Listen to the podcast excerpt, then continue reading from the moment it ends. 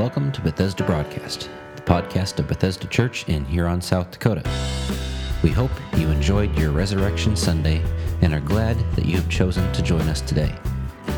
Today, we get to hear Pastor Roy's message from Resurrection Sunday entitled The Big Cover Up from Matthew 28, verses 1 through 15. We encourage you to open up your Bibles and follow along with Pastor Roy. Today I just uh, titled my talk The Big Cover Up. You know, when you look in our, our news and our world, it's all about covering things up, things that we don't want people to know about, right? I mean, we just look back in recent history in our world and we see the Benghazi attacks, about the cover up that took place rather than us knowing the real story, they try to cover up the real story. We go back just a few years from that and we learn about Tiger Woods and his immorality and unfaithfulness to his wife. And one after another came out. It was a big cover up for years to cover up the truth. We go back a few years before that, or somewhere in that time frame, uh, Bernie Madoff made off with a lot of money. Remember, he made off with a lot of people's money uh, to cover up what he was really, really doing.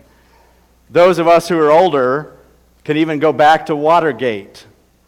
Remember President Nixon, the big cover up, to cover up what was really, really happening. You know, one of the jobs of the enemy is to cover up the truth. He doesn't want people to know the truth, so he will do everything he can to cover up the truth and reality. And even as little kids, isn't it true? When we're little kids, sometimes we do something wrong and so, because we don't want to get in trouble, we cover up what the reality really is. And so we can see that over and over. One of the neat, uh, most amazing stories uh, I read about on the internet about a cover up was a young man, 35 years old. He was from Ravenna, Ohio. He had a 1997 BMW, and the engine blew in it. Wouldn't run at all. And because it's such an expensive car and he would have had a big bill, he didn't want to pay the big bill. So, in order to cover it up and collect the insurance money, he rented a backhoe in 2002 and he went to his dad's property and he dug a big hole and he buried the BMW in a hole so he could collect $20,000. Well, they eventually found out it went to the authorities and he admitted that he tried to conceal the truth. And that's where we are in our world because why? The enemy, the Bible says the devil is a liar from the beginning. He lies and he does not live according to the truth. So he wants to shield us from the truth. There are so many people who shy away from the truth, who shy away from church, who shy away from the Bible because it exposes the truth. It tells us the truth. And even as we read the resurrection account, and I want us to read through this resurrection account because what the chief priests and the Sanhedrin tried to do was cover up the truth instead of allowing the truth to speak for itself. So if you have a Bible with you this morning and you would like to follow along, in Matthew chapter 28, we have one of the accounts of the resurrection. Matthew 28.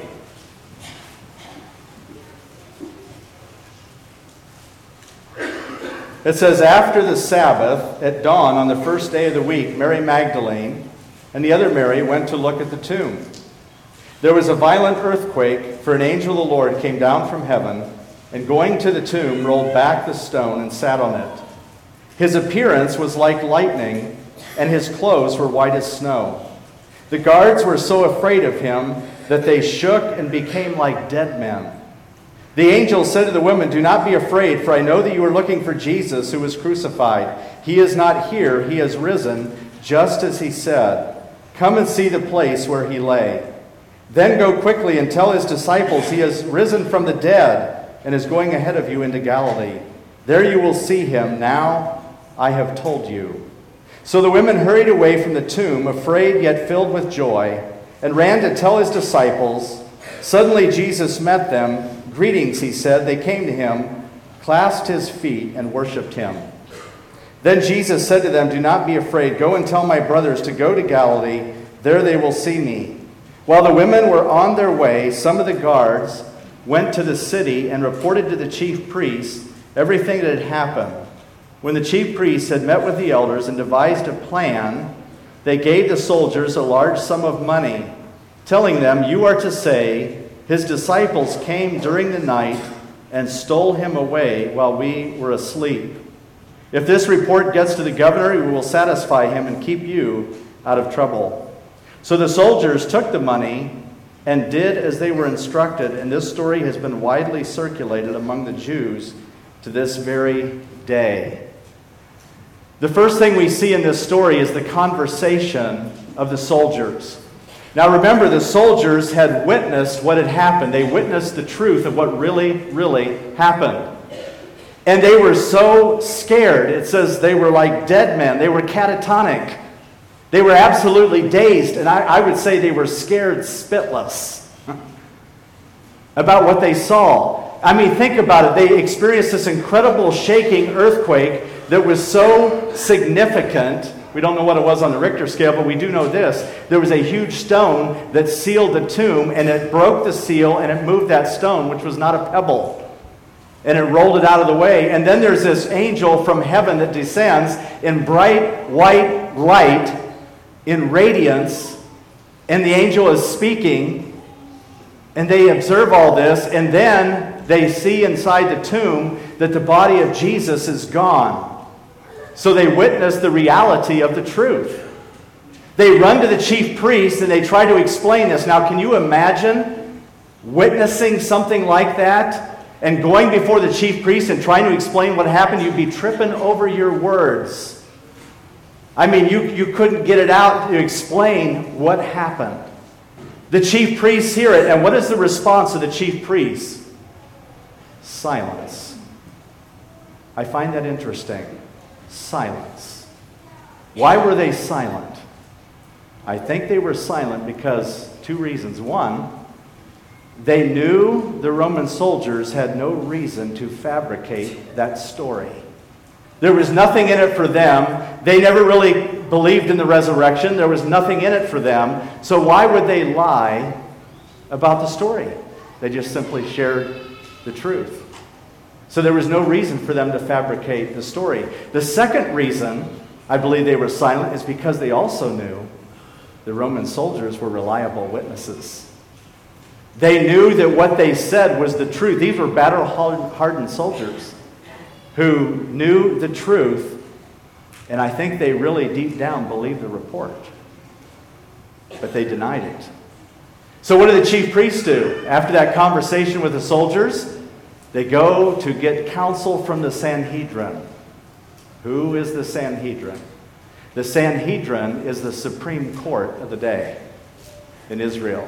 They are the ruling council. They come before them and, and share this story, and they're like, What are we going to do about this? I mean, how are we going to handle this? What, how are we going to. What, we can't just let this story get out. Um, I don't know how many of you are campers. You have the, uh, the air mattress.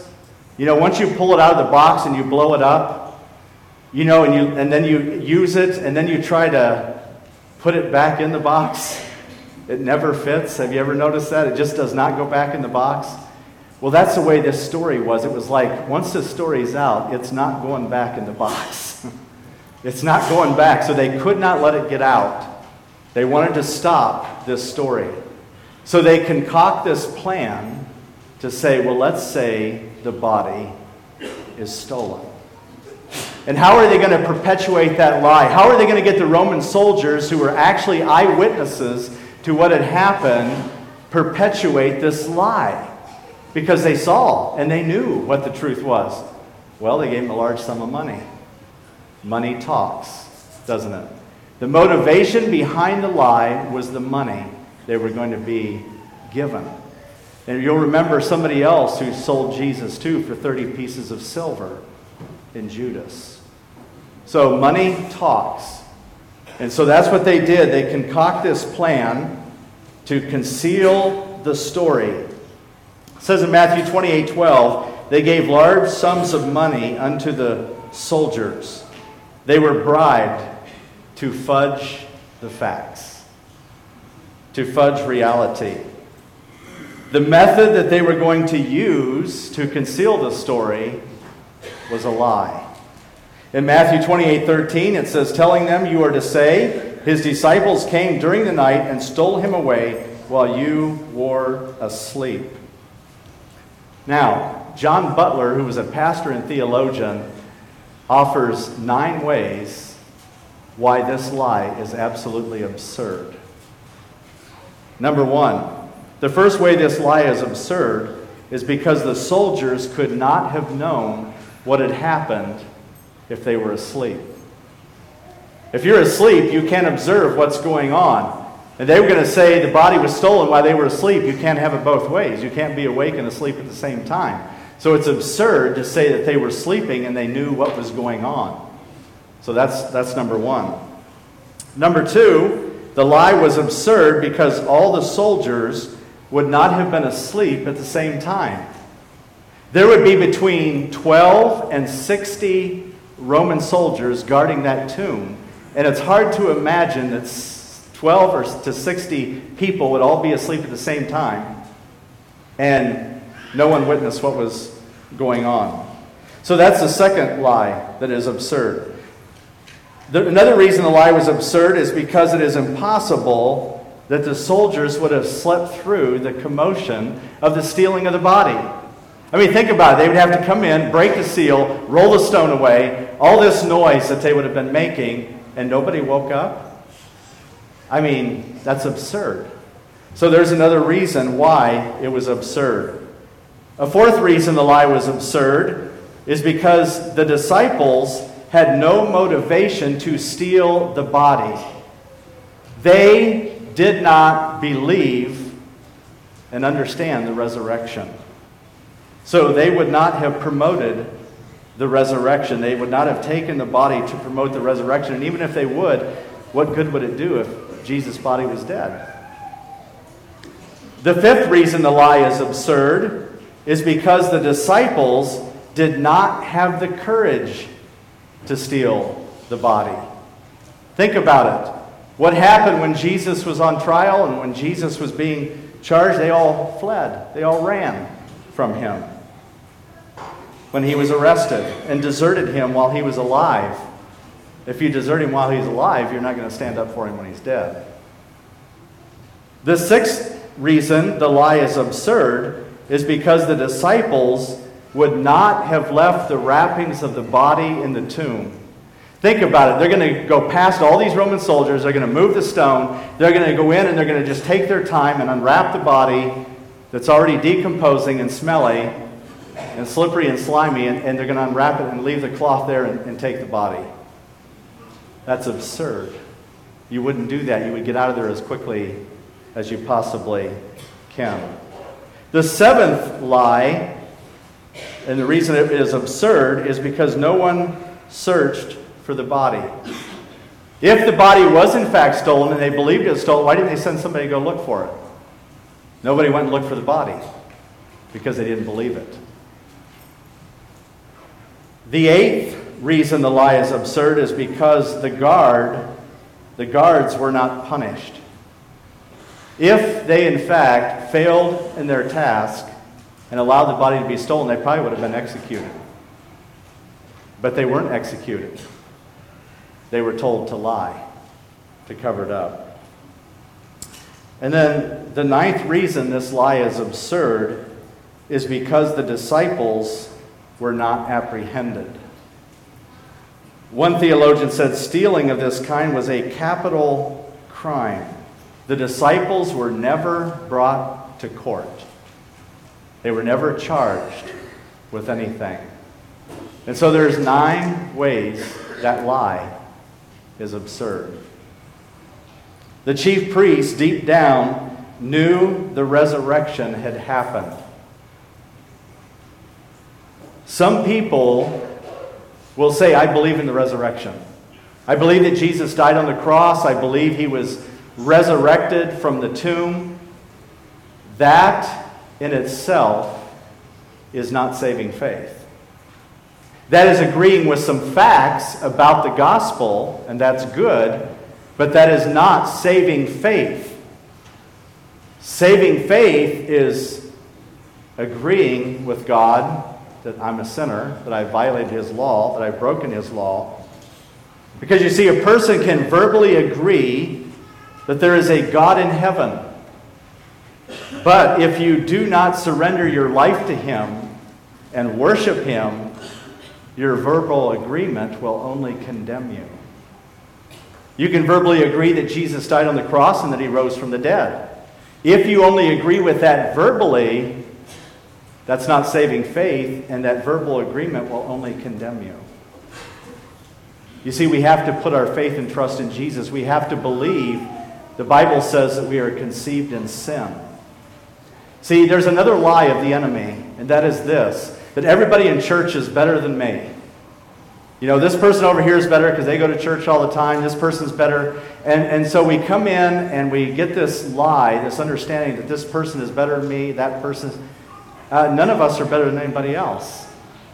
Because the Bible says we are all sinners. We all deserve God's wrath. We all deserve God's judgment. I am not better than you, and you are not better than me.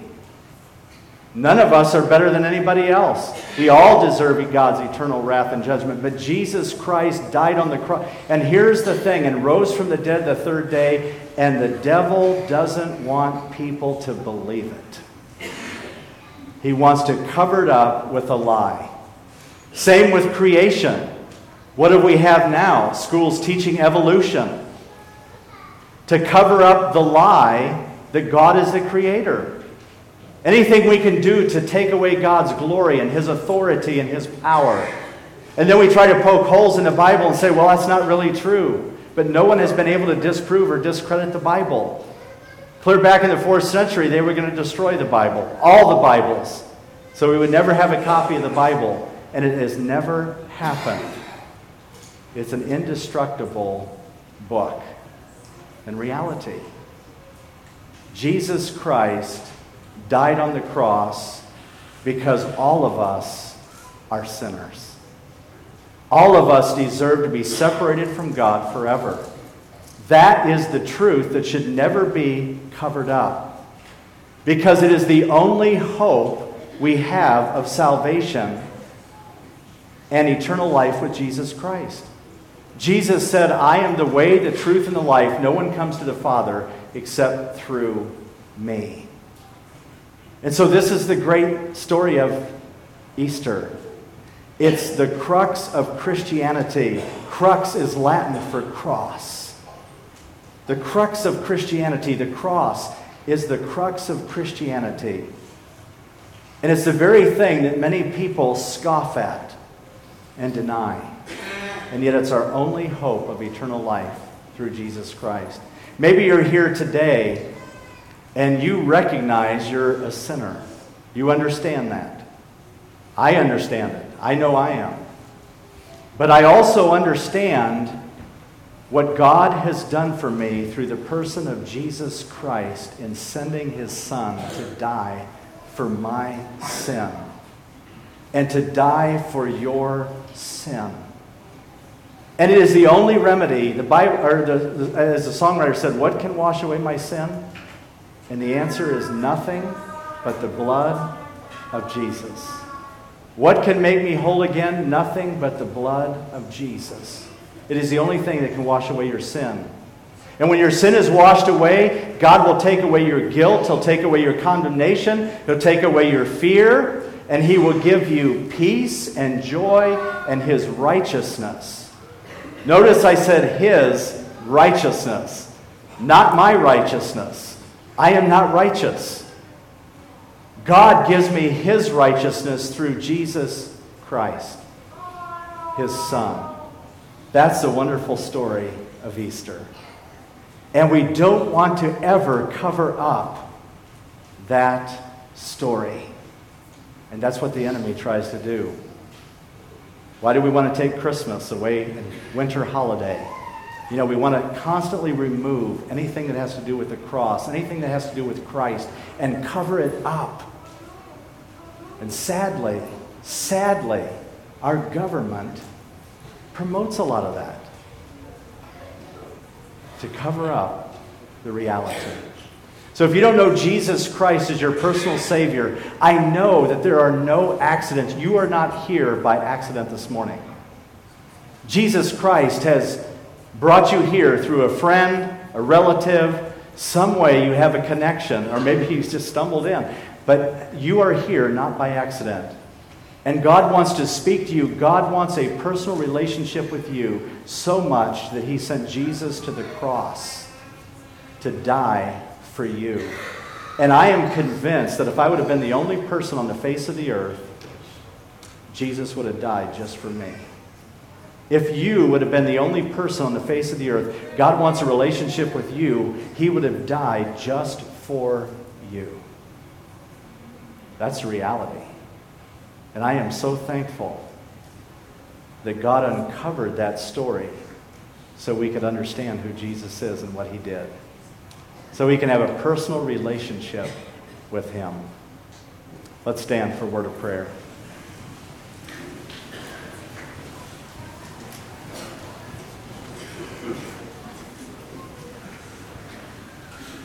Right before I pray, I love the words of George Herbert. George Herbert was an English poet in the 16th and 17th century. He said this Death used to be an executioner, but the gospel has made him just a gardener. I love that. Death used to be an executioner, but the gospel has made him just a gardener. Praise him. I would ask you to bow your heads and close your eyes for a moment. And while you're doing that, let me ask you on this Easter Sunday, Resurrection Sunday 2016, do you have a personal relationship with Jesus Christ? I did not say, Have you been baptized? I did not say, Do you go to church? I did not ask you if you read your Bible or if you prayed. I ask you, Do you have a personal relationship with Jesus? Do you have assurance of your salvation that when you pillow your head tonight, if you were not to wake up tomorrow morning, that you would be in the presence of God? And do you know why you would be in the presence of God? In other words, what are you basing your eternal destination on? Your goodness, your good works, your righteousness, your good deeds will fall short of the glory of God. The Bible says that we have all sinned and fallen short of the glory of God. The only thing that God will accept is the death of Jesus on the cross as payment for our sin. Have you accepted the death of Jesus on the cross as payment for your sin? Do you have assurance? Or is the Holy Spirit convicting you and you feel a sense of guilt, or maybe shame, or fear, or uncertainty about your eternal destiny. It's a very important decision. And I would encourage you not to walk out of here if the Holy Spirit is speaking to you and tugging on your heart on the inside. Would you talk to Him right there in your seat? Would you say, God, I recognize today that I'm a sinner. And I believe that Jesus Christ died on the cross for my sin and shed his blood so I could be forgiven and become his child. God, forgive me. Come into my life and make me a new person. And with that, if you pray that prayer today, would you take the time to share that with myself so I know and can pray with you? And also that we can get you some resources so you can grow in your faith and your relationship with God. It is the most important decision you will ever make in your life. And if you don't make that decision for God, you have made a decision, at least at this point. So I would encourage you. Or if you have questions and you would like to talk with someone, please speak to myself afterwards. Or someone else maybe that came with you about your eternal destiny we would encourage you to do that. Thank you for coming today and being a part of our Easter service. Let's pray.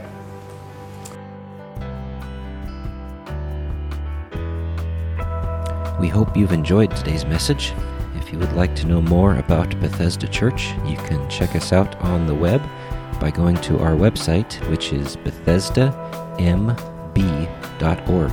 That's Bethesda, M as in Mary, B as in boy, dot org.